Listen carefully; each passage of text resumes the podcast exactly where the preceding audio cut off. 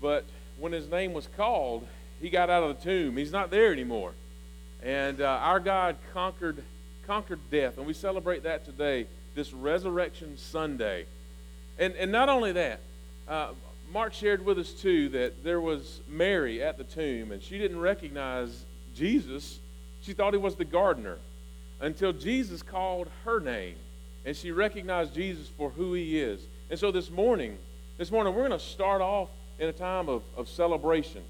And so I want you to uh, greet one another here in just in just a minute. If you're a guest, I would love for you to fill out a card. Maybe you picked up one on the way in, or there's there's some uh, on, attached to your bulletin. Fill out a card. Let us know who you are, how we can minister to you, and then our praise team is going to lead us. Lead us in a well, it's a new song for us, but it talks about just that very thing I talked about with Mary. That when God called my name, I came out of the grave. I was dead in my sin, but now I'm alive to live for Christ Jesus. So, would you please stand and greet one another? I needed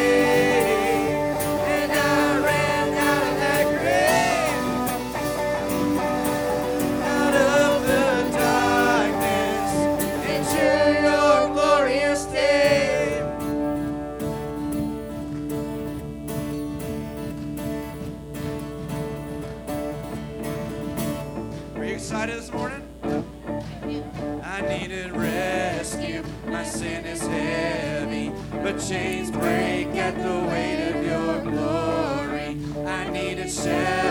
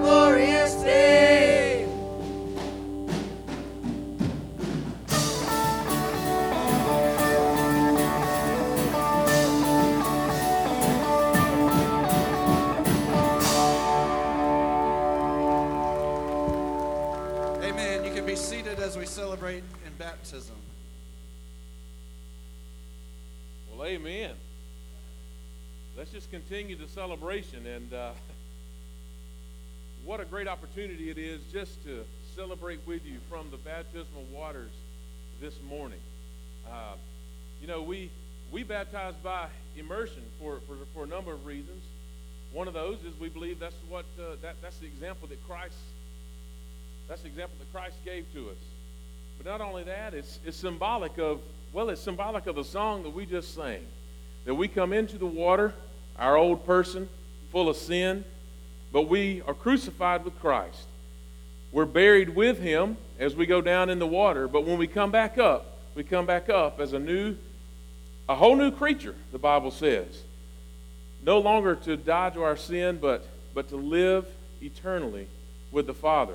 This morning we have two candidates, and I want to ask our, our, our first to come on and make her way to the, to the baptistry this morning. We have Amanda Satterwhite. That's right. So, Amanda, Amanda is uh, she's been part of our she's been part of our church for quite some time now, and and as I understand it, she was on a trip uh, not too long ago to uh, to um, what was the name of that? Judgment Journey. Thank you. I, maybe I should have made some notes. Uh, Judgment Journey, and uh, the Lord spoke to her that time and said, you know, it's time you make this right. And she gave her life to Christ that night, and, and so she's following through today in, in baptism. And so we're excited about that. She's, you know, she's been a coach with us, a referee with, with Upward for, for many years now. She's a, a sophomore at Sandy Creek High School. But I just, I just wonder if, if there are friends and family who came today in support of Amanda. You've been a part of this journey. You've been a part of this journey all along. If you don't mind, just stand up and be recognized. We thank you for, thank you for coming.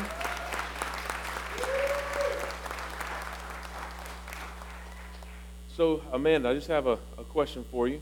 Um, can you tell me what is your profession of faith? Amen.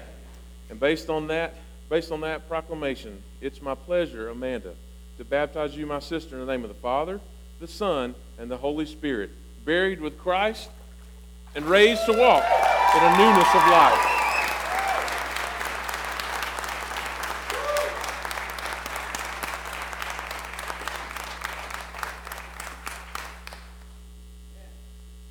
All right. And next we have Ansley Black. Right. She's still here.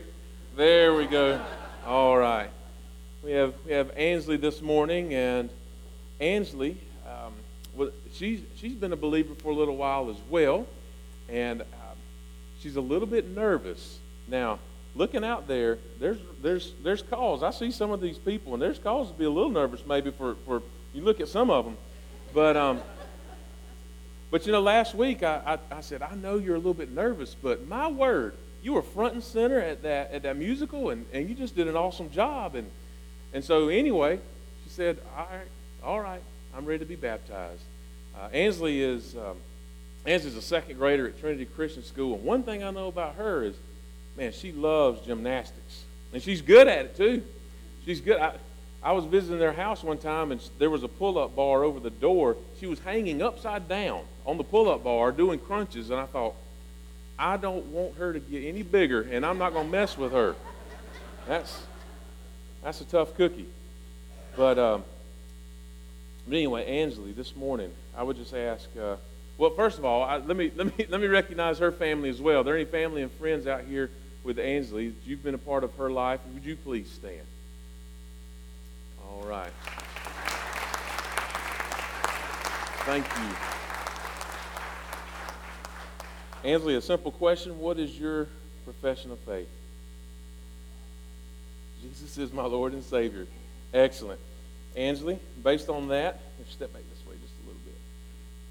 Based on what you've just shared with the, with the church here, it's my, it's my privilege to baptize you, my sister, in the name of the Father, the Son, and the Holy Spirit, buried with Christ and raised to walk in newness of life.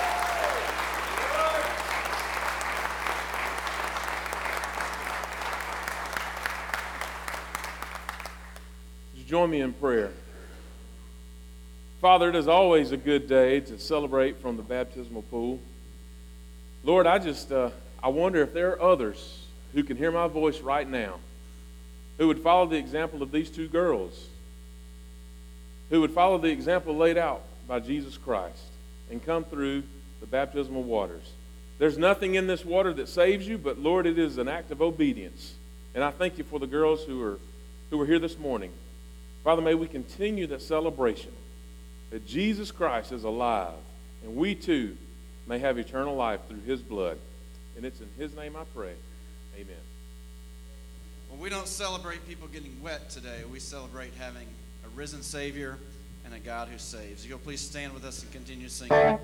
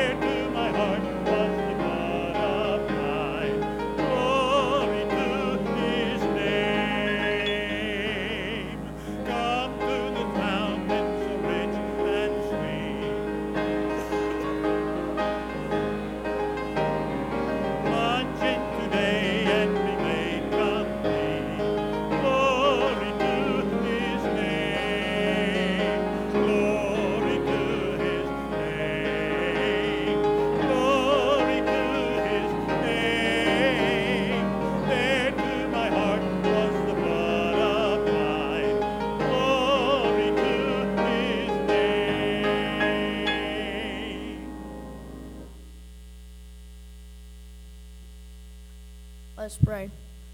Dear Heavenly Father, thank you for dying on the cross and then raising again on the third day for so we could come up with you when you come back. And please let the tithes and offerings be glory to you. You say amen.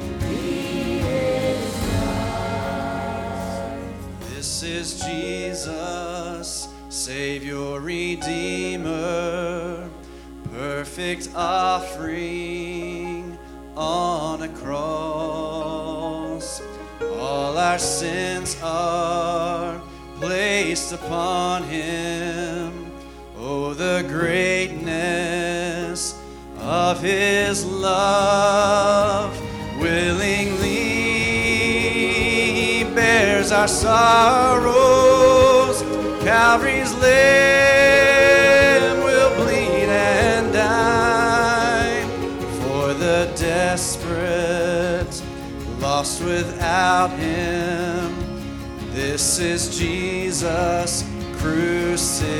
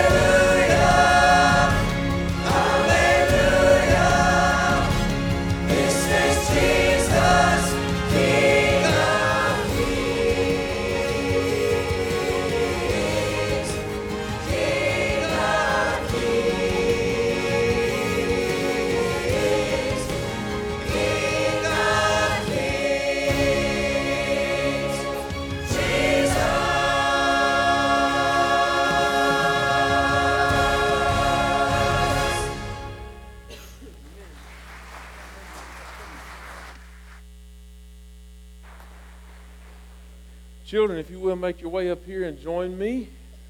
You can be seated, but I want to make sure that you can make sure that you can see one of the screens, okay? Make sure you can see one of the screens. And so, man, already this morning we've been talking a lot about Easter, and ooh, I see a lot of bright colors on on you, uh, smiling faces, and so. Um, but this morning, I've got I've got a video I'd like for you to watch, okay? And and just just FYI for for parents, uh, this this is a series that's put out by Saddleback Church, Saddleback Kids, and uh, I get no endorsement, you know, kickback or anything from this, but I've just we've watched several at my house. My kids love them. I think they're great, uh, and so you can find them on YouTube. And the best part is they're free, um, and so it's a, it's a good thing to watch. You can, you can have them watch it at, at your house. We're going to watch this little video this morning, so if you will turn and find a screen here or there or here. The story of Easter Jesus' sacrifice. This is Jesus, Heyo! who is the Son of God and the Savior of the world. While Jesus was on earth, he taught everyone about God's love and healed people from their sickness. He did many miracles like calming storms oh, and even raised people from the dead. Wahoo! The Jewish leaders and teachers did not like what Jesus was doing or how he claimed to be the Son of God. And so they made a plan to arrest him to get rid of him once and for all. Judas, one of Jesus' disciples, agreed to betray Jesus Ah, come in, come in. and give him over to the religious leaders for some money. Jesus was in a garden praying, and Judas showed the man who Jesus was. Jesus was arrested and taken to the rulers of the land so that they could decide what to do with him. Jesus was presented before the high council, and they asked him if he was the Messiah, the Savior of the Jews. They asked him if he was claiming to be the Son of God. You say that I am. And the council was furious, and they shouted that Jesus was guilty and he deserves to die. So they took Jesus before the Roman ruler Pilate, and he heard the case against Jesus. Pilate didn't think that Jesus had done anything wrong. Huh, seems okay to me. They found him to be innocent, so Pilate said that he would punish Jesus and then release him. What? But the crowd kept screaming louder and louder, Crucify him! We want him dead! And because of the pressure of the crowd, Pilate turned Jesus over to the Roman soldiers to be crucified.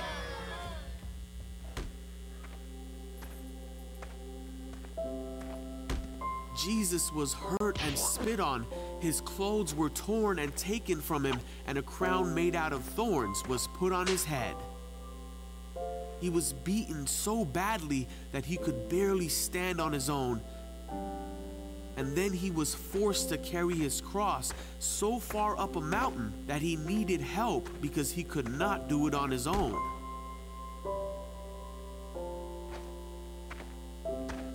Once Jesus made it to the place where he would be crucified, called the skull, the soldiers around him nailed him to the cross and waited for him to die. While Jesus was hanging on the cross, many people shouted to him, If you really are the Son of God, save yourself from the cross. But Jesus knew he had to die to forgive his people for their sins. At noon, darkness fell across the whole land. Three hours later, Jesus took his last breath and finally died. At that very moment, the curtain in the temple that separated the priests from God's holy place tore in two. A soldier watching the whole thing said, This man truly was the Son of God. Then a righteous man named Joseph came and placed Jesus' body in a tomb. Three days passed, and it seemed that there was no hope. But very early on Sunday morning, the woman who cared for Jesus went to go visit his body and found that his tomb was empty and that he was no longer there. Don't be afraid, said an angel. He is not here. He is risen. At this, the woman remembered that Jesus had told them that he would rise again on the third day and ran to go tell the disciples what they had seen and heard. Huh? Heyo! Ah! And then for the next 40 days, Jesus appeared to his disciples and many others and showed them that he was alive and well. He taught them that what he did was the only way that they could be forgiven and be with God forever. For God so loved the world that he gave his one and only Son, so that everyone who believes in him will not perish but have eternal life.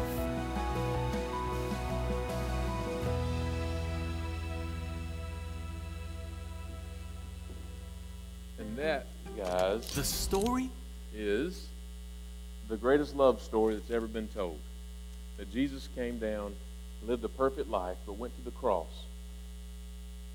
He was, he was dead and buried, but resurrected.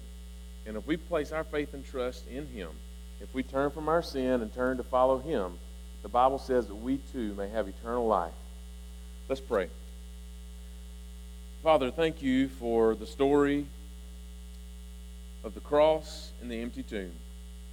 May we all, children, adults alike, understand what it means to live in the power of the resurrection today. It's in Jesus' name I pray. Amen. Let's stand once again as we continue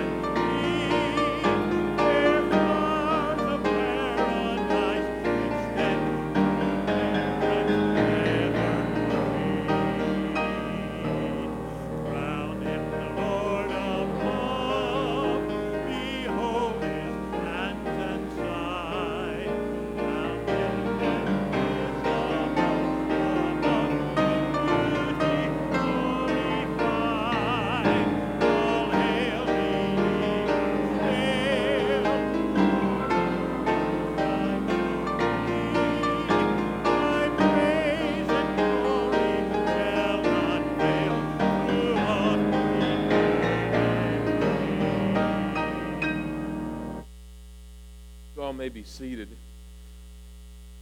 I failed to mention that our children's church this morning only goes up through kindergarten. So if there's some more children coming in or out or whatever, you, you may need to just, just be aware of that. But at this time, I want to ask uh, Sarah Chappelle to come forward. And she just wants to talk to you a little bit about uh, some of the things going on in her life and, and through, through her school. Um, and so if you will, give her your attention.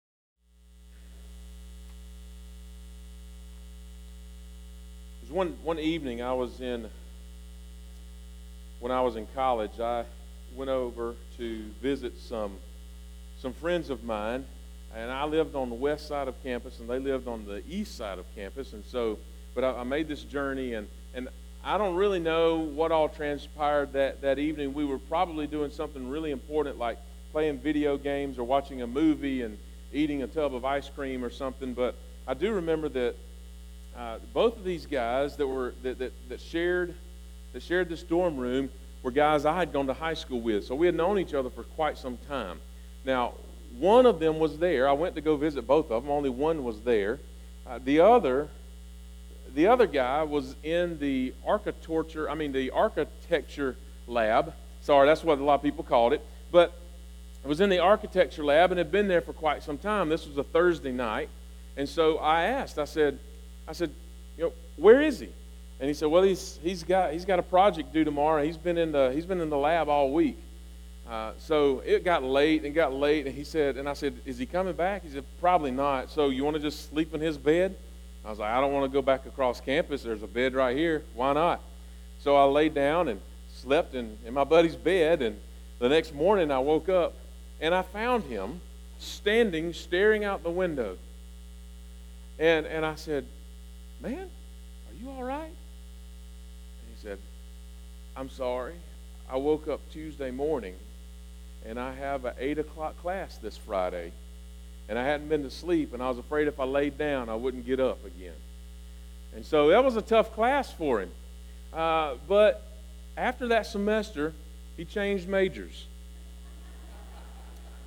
He changed majors from architecture to aerospace engineering. Now, it's not that the course load got that much easier. I mean, in fact, what you actually call those guys are rocket scientists, okay? They're, they had a t shirt when I was there that it said on the back, call us when it does take a rocket scientist. 1 800 too hard for you. And so that's, that's the, that was the, he, he, he changed direction. Now, it made all the difference in his life. He went on, graduated, and he's a, he's a pilot today. Okay, it, it made all the difference in his life, that change of direction in his life. This morning, we're going to look at the Gospel of Luke. And so if you have your Bibles, you can go ahead and turn to the Gospel of Luke. And as we study this, as we study this passage, as we study the resurrection that's recorded for us by Luke, I want you, you to keep that in mind that there is oftentimes a redirection or a reorientation in our life that can make all the difference. And so, if you are able, I would ask that you would stand in honor of reading God's Word. We're going to be in the Gospel of Luke, chapter 23. I'm going to begin in the very last couple of verses in chapter 23. Luke 23, 54. and it was the preparation day, and the Sabbath was about to begin. Now the women who had come with him out of Galilee followed after and saw the tomb and how his body was laid. And they returned and prepared spices and perfumes, and on the Sabbath day rested according to the, to the commandment. And then in chapter 24, we see this. But on the first day of the week, at early dawn, they came to the tomb, bringing the spices which they had prepared, and they found the stone rolled away from the tomb. But when they entered, they did not find the body of the Lord Jesus. And it happened that while they were perplexed about this, behold, two men suddenly stood near them in dazzling apparel. And as the women were terrified and bowed their faces to the ground, the men said to them, Why do you seek the living one among the dead? He is not here, but he is risen. Remember how he spoke to you while he was still in Galilee, saying that the Son of Man must be delivered into the hands of sinful men and be crucified, and the third day rise again. And they remembered his words and returned from the tomb and reported all these things to the eleven and to all the rest. Father, thank you for your word. May it speak to us this morning. May it change lives. It's in the powerful name of Jesus I pray. Amen. You may be seated. So here it is, this resurrection morning, but they didn't know quite yet that it was resurrection morning. They thought it was the first opportunity that they would have to be good, obedient Jews and to follow the law and to take the spices that had, that had been prepared. They prepared the spices on Friday night because Saturday was a day of rest. though I don't know about you, in, in, in a day after so, you, you might not do the typical tasks that you would do, but it's hard. It's hard for me to believe that they truly had rest, uh, especially not in their spirit. I, I, I don't know what was going on, but it's hard for me to imagine that it was really a restful moment. But that Saturday was supposed to be a, a, day of rest, so they had prepared the spices on Friday. The next opportunity they would have to visit the tomb and prepare the body would be Sunday morning. And they get up early, early, the first light of day. It says early dawn, and they go to the tomb. And in verse 1, it says this that they were looking for a body. Okay? That the, the ladies had prepared spices. Sometimes, after a, after a death, there is a closure that comes with, with the family seeing the body or seeing the casket or, or, or visiting the tomb. And maybe that's what they were looking for was just some final closure on this that had been a just a tremendous, uh, just a, a terrible weekend. But they got there looking for a body. Maybe they were looking for closure, but what they found was something totally different. The stone was rolled away and there was no body. There were two, two men that looked a lot different than the men that they had seen before. These two men terrified them. Now, notice there's no mention of the Roman guard. The Roman guard had fled. But I want you to listen to what these two men said to the ladies. Why do you look for the living among the dead? Why are you looking for the living one among the dead? And that question this morning, that question this morning, I believe, will redirect us, will reorient us in a new direction in at least three different ways. It, it redirected these ladies, and I believe it can redirect us as well. It reorients us from, first of all, from the sense of feeling, our, just, just going with our feelings, to a sense of truth, especially the truth of Scripture. Okay, it also will reorient us from being slaves to the law to the freedom that is the gospel. And finally, it reorients us from death into life as we no longer consider the cross as final, but the resurrection. so, first of all, this morning, that question, why do you look for the living among the dead? It reorients us from a sense of our feelings to a sense of truth. You know, because in essence, they were saying, Look, I know you're here looking for a body, you're looking for a corpse. You feel like there should be a dead man here, but the truth is, he's not. You feel like this ought to be the place, but the truth is, it's not what you're looking for. Verses 6 and 7. Remember how he spoke to you while he was in Galilee. You see, we're redirecting them from their feelings to the words of Jesus. Remember how he spoke to you, saying that the Son of Man must be delivered into the hands of sinful men and be crucified, and on the third day rise again. Remember, those are the words of Jesus. Even though you feel this way, these are the words of Jesus, and that is truth. You know, it's a real similar tactic that Jesus used when he was being tempted by Satan. Satan would share something with him, and perhaps in that moment of having gone through 40 days of, of fasting, he felt one certain way. But Jesus remembered the truth of Scripture and was able to fight off the devil by simply remembering and quoting Scripture. See, in the midst of our difficult days or even, or even our best days, it's good. It's always good to go back to Scripture, to be reminded of the words of Jesus. So here's just a, here's just a few feelings that we have from time to time and how the Bible answers those. Maybe you're feeling down, just depressed. Maybe you just are overwhelmed with some anxiety. Remember that you're a child of God. John, the Gospel of John, chapter 1, verse 12 says, But as many as received him, to them he gave the right to become children of God, even to those who believe in his name, who were born not of blood, nor of the will of the flesh, nor of the will of man, but of God.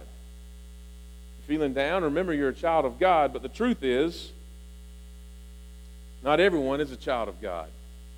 That's a popular thing. A lot of people like to say we're all children of God, but that's just really not the way that it comes across in Scripture. It's not the way it comes across in the Bible. Not everyone is a child of God. Everyone has the opportunity but not everyone is a child of God. You see, the gospel tells us the good news. It's through the gospel, through, through that understanding and placing our faith in Jesus, that we can become a child of God. The gospel is good news, but before it's good news, it's bad news. This past week, we had an issue with our car, and uh, I had to take it take it to the mechanic. The good news is, good news is, the, the, the whole procedure should only take about an hour and a half, maybe two hours. You just got to replace some clamps on a hose. The bad news, it's going to take four days to get the part in. So the gospel is a little like that. There's bad news and then there's good news. The bad news is everyone is, has, has sinned, and because of your sin, you, you can't go to heaven. You're condemned to die. That's the bad news.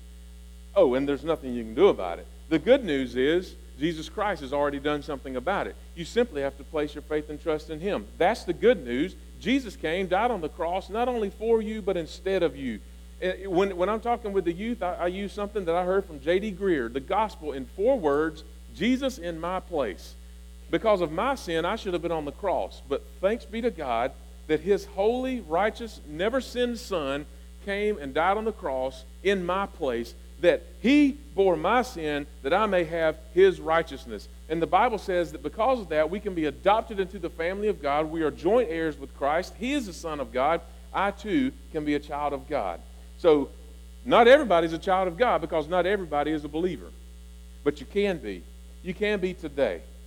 You can be a child of God. And when you're feeling down, it's good to go back and remember you know what? This world might be tough on me, but I'm a child of God. We need to be redirected from feeling to the truth of Scripture. now, our, our world, our culture has become fixated on this idea of a relative truth, which is actually a contradiction in, in terms. Because it's either true or it's not. Truth cannot be relative. Now, I understand that in our world, not everything is black and white. That sometimes we get a little area in, that we feel like is in between and, and it's hard to distinguish. I, I, get that, but, but listen, just because we recognize there's a dawn or there's a dusk, it doesn't mean we can't tell the difference in night and day. Okay? We, we know there's a night and day. Now, there's, there's a dawn, there's a dusk, there's a little bit of, but we know that there's night and day. This past summer, uh, my family went on a vacation to Florida. I was walking along the beach, and I thought about how's the, you know, you know where, where you, you walk where the sand is a little bit more solid and the waves can come over and, and, and wash against your feet, and that little area, that shoreline, okay? Just because there's a shoreline doesn't mean that I can't distinguish between standing on dry land or swimming in the ocean. If I'm in that in between, I'm, I'm, I'm not either. And so maybe you're here today and you're saying, I'm not sure if I'm a child of God. Listen, you can be sure, you can be certain.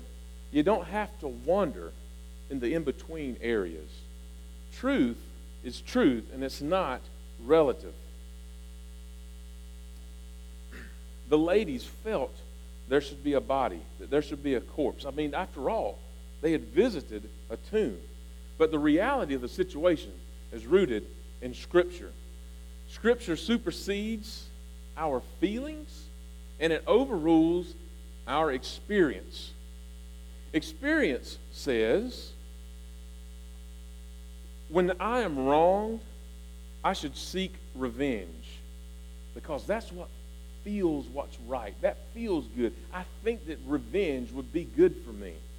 That's what experience might tell us or what our feelings might tell us. But Scripture says, no, no, no, no, no. Seek restoration through forgiveness. Seek restoration through forgiveness. I'm not going to stand up here and tell you I understand the feeling that you have when you've been wrong. I know how I feel when I've been wrong, but I can't say that I understand your situation.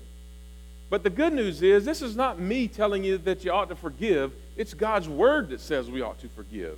So if, if, there's, a, if there's an issue with, with extending forgiveness, your issue is not with me, your issue is with the word of God, because that is what Jesus says we ought to do. And he gives several illustrations about how if someone is forgiven, then they too turn and extend forgiveness. He even prays in the Lord's Prayer Father, forgive us as we forgive those who trespass against us. And I don't know your situation. There's no way I can know every situation in this room and understand your feelings. But the truth is, we're to extend forgiveness. One of the most heinous crimes and acts against children has been revealed in the last few months in the United States. Maybe you're familiar with Larry Nassar. He was a he was a physician at uh, Michigan State and also with the U.S. gymnastics team and behaved terribly with some of the children entrusted to his care. Rachel Denhollander was one of those young ladies. She's now in her 30s.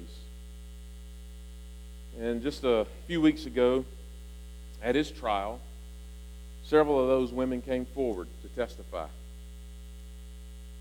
Miss Denhollander was the last person, the last, the last lady to give her testimony. And it's a pretty lengthy testimony, but a portion towards the very end says, says this. The Bible you speak, now I will say this, during the court trial, apparently Mr. Nassar brought a Bible in with him each day. She says, The Bible you speak carries a final judgment where all of God's wrath and eternal terror is poured out on men like you. Should you ever reach the point of truly facing what you have done, the guilt will be crushing. And that is what makes the gospel of Christ so sweet, because it extends grace hope and mercy where none should be found. And it will be there for you. I pray you experience the soul crushing weight of guilt so you may someday experience true repentance and true forgiveness from God, which you need far more than forgiveness from me. Listen, though I extend that to you as well. Here's a girl that understands it. This is, a, this is a lady that understands the forgiveness that comes through Christ. And in turn, seeks to forgive those who have wronged her. We may not feel like forgiving one another, but the Bible says the truth is we forgive. Just a few others. we may feel oppressed by this dark world and all that lies ahead, but Jesus says, here's the truth in Scripture Jesus says, I'm the light of the world. Our mind oftentimes hungers and searches for something that is real. And Jesus says, I am the bread of life. We search for something to quench our thirsty souls, and He is the living water. Where we are wandering aimlessly and in search of eternal life, Jesus says, I am the way, the truth, and the life. Maybe we feel abandoned and all alone. We remember that Jesus Christ, the Son of God, is Emmanuel, God with us. And He promises to be with us even until the end of the age. So we have feelings sometimes but we must remember and go back and be reoriented into the truth of Scripture. Now, life, granted, life would be miserable without emotion. We're not robots, okay? But, but our emotions, our feelings are to accompany the truth and to accompany our decisions. They are not to govern or, or, or to rule over Uh, our lives. And so, this first orientation, this question, why do you seek the living among the dead? Don't you remember what he said? It's reorientation from our feelings back to the truth of Scripture, back to the words of Christ. But secondly, we have a reorientation from the law to the gospel. In the, in the death, burial, and resurrection of Jesus, he, come, he, he has come to fulfill the law. Matthew 5 17, Jesus' words, he says, Do not think that I came to abolish the law or the prophets. I did not come to abolish, but to fulfill. And then in Romans chapter 4, uh, Paul is talking about Jesus, and, and it says that he was delivered over to death for our sins and raised to life for our justification. Our justification, our reconciliation is not found in keeping the law. Rather, it is simply found in placing our faith and trust in the completed work of Christ again, a story from when I was in college. I, I, I met a, a man who would come to the dorms and have Bible studies for us. and uh, we simply called him Crazy Carl because his name was Carl and he was a little bit crazy. And so, but but he had Bible studies for us, and man, he would he would pound some truths into us really hard. He told us one day, he said, "Look, my job isn't to beat you up. My job is to toughen you up so you know how to best answer the skeptics in this world." And he asked me one time, he said, "Why are you a Christian?" My best answer, my best answer was, "Well." I was raised in a Christian church, and my parents went to church, and I guess that's why I'm a Christian. He was, he was asking that question as to say, what about other faiths? Have, have you looked into them? Have you considered anything else? But what it did is it propelled me to really investigate. And, and I found two things, especially, that stick out to me. One is that, and if, if religion is one of, if one of the concerns of religion is, is the afterlife, I want to follow the guy that passed the death test. I mean, he was dead and he came back. If it has to be afterlife, why not follow that guy? You know, we're talking about an empty tomb today. We're not talking about a tomb that's full of bones. There's a lot of religions all over the world that go to visit a tomb because there's bones in there. Hey, my God, there's no bones in his tomb. He's risen. So I want to follow the guy that passed the death test. That's one. But number two, the thing that makes Christianity so different is it's not that I have to work toward God, but that God came to me. Now I don't know if there's any mathematical brains in here or not, but this is this is something that's interesting interesting to me. I am a finite being. There are some things I can do. There are some things I can't do. Will never be able to do. But God is an infinite being. No matter how great of a person I am, my finite being could never reach an infinite God. Infinity is too far away. Whatever I think how great I am, He's better. I would never be able to reach Him. I could climb the scale as far as I could go, but He's an infinite God. I couldn't reach Him, no matter how good I am. The only way that that, that, that works out is for that infinite God to come down and meet me where I am. And that is what Jesus has done. He has come to meet us. Why do you look for the living among the dead? Listen, my good works simply aren't good enough, but they don't have to be. This, the women, this, that, that, that resurrection morning, the women came as obedient Jews, doing what they thought was right, but they left as forgiven and justified sinners. And therein lies freedom. That the work has already been completed on the cross and in the resurrection. If I, if I might, I want to share a quote from Joyce Meyer. She says this about the gospel I finally realized that the gospel is not about rules. Okay, hold on. It's about loving God and each other. So, what have you done this week to help out someone you know? I'm sorry, Ms. Meyer, but uh, no. No. That's not the gospel. That's exactly backwards. In, in fact, that's not the gospel. It's not the gospel isn't how well you can love God or love others. In fact, it's not how well you can do anything. The gospel is what Jesus Christ has already done. So it's not about how well you love others or how well you love. That's that's not the gospel. Martin Luther said that we are that we receive justification through faith alone. It's not faith plus something else. In fact, if you think about loving God and loving others, what Jesus said about that was actually that's the greatest commandment. On all the law, all the prophets hang on that commandment. So it's almost as if she said, the gospel is not about following rules, oh, except for this great big rule that summarizes all of the other rules, which doesn't make any sense. So the gospel isn't just how well you can love God or how well you can love others. That comes as a result of the gospel having transformed your life. You'll never be, listen, maybe this, you'll, you'll never be more Christ like by focusing on the fruits. You have to focus on the roots. The root is Jesus Christ. And as much as we revisit the gospel and, the, and we revisit the cross and we revisit the empty tomb and we understand what he has done for us, the fruit naturally comes as a part of that. I can't take pears and staple them on that tree out there and say, wow, look how fruitful the tree is. But I have to pay attention to the roots, and the tree will naturally bear fruit. That's the way it is in our lives. We pay attention to the gospel, we revisit Jesus Christ and what he has done, and then the fruit of our life becomes evident. So the second reorientation is that we go from the law to the gospel. The last reorientation here is we go from death to life. We go from the cross to the resurrection. Notice in verse 6 what the angel said He's not here, He is risen. Stop looking for a dead body. He's alive. Friday night, we considered the cross and all that that represents and the goodness that's there.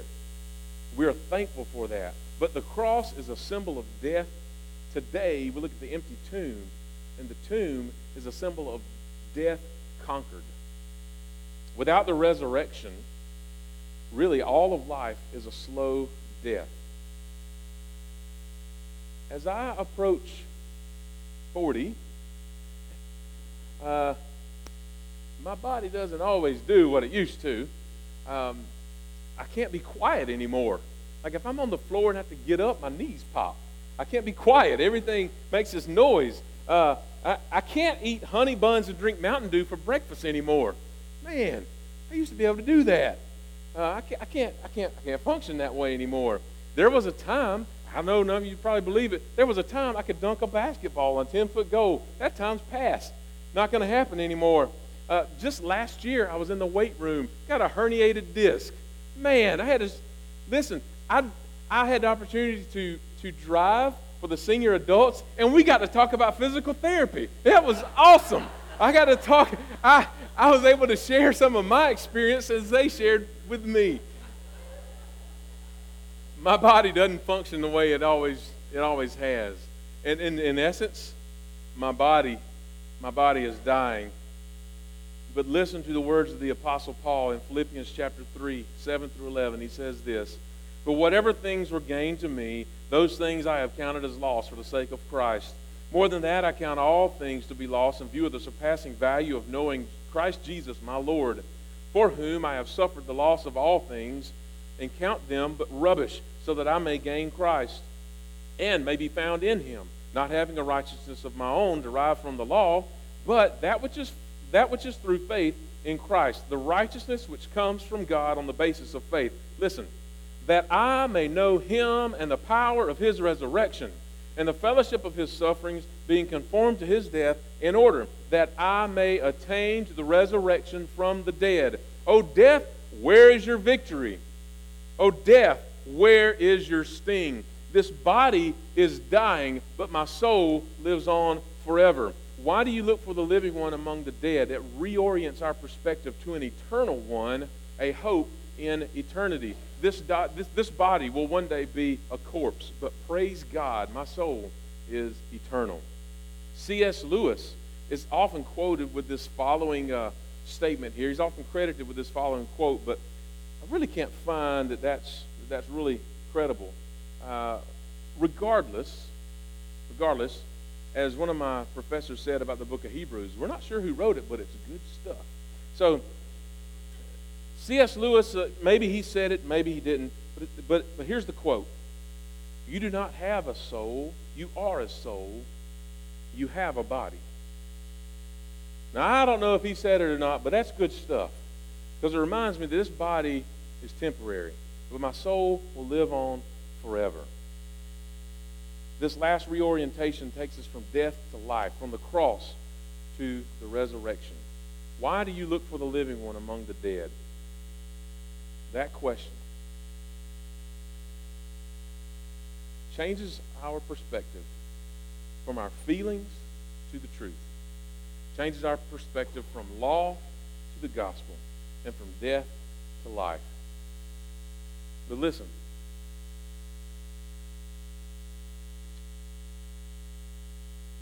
It really only applies to some of us in this room.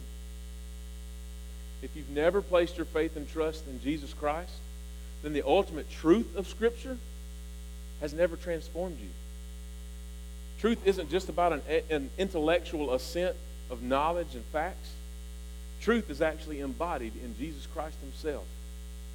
And so I ask you today will you reorient your life and your eternity? Not only that, if you've never placed your faith and trust in Jesus Christ, you will strive to work for your salvation, and it'll never be enough.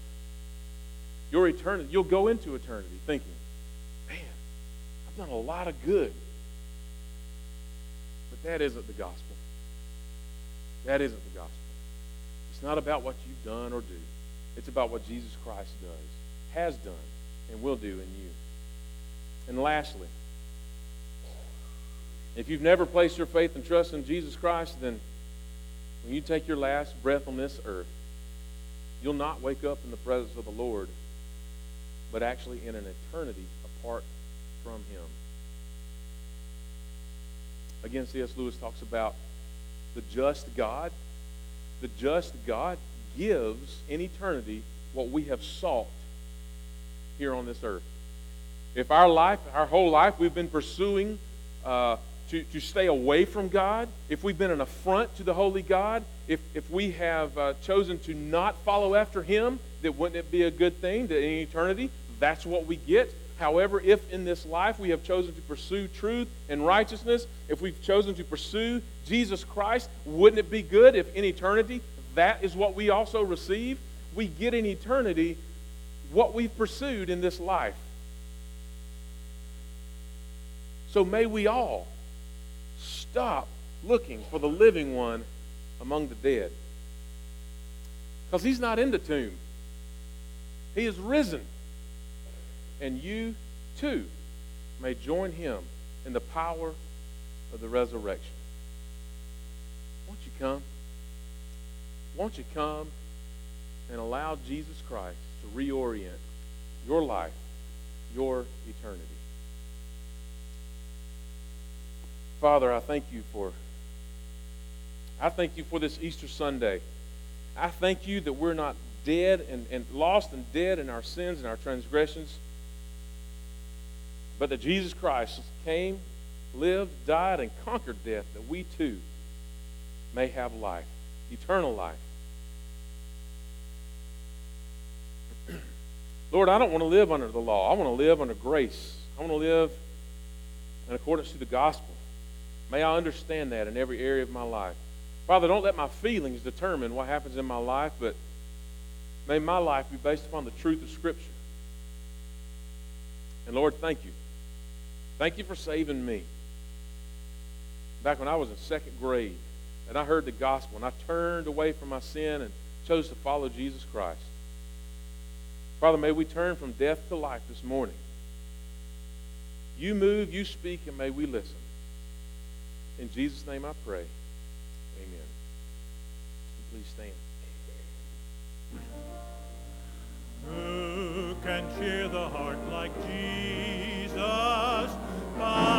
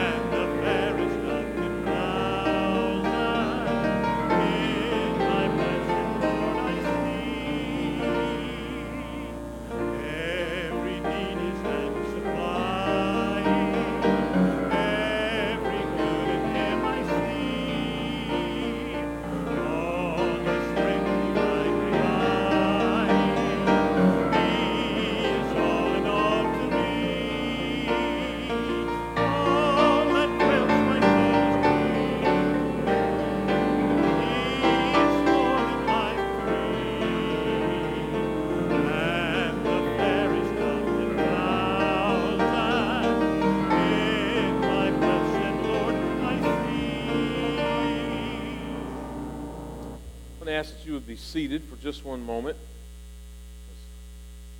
Looking for my notes to make sure I didn't forget anything.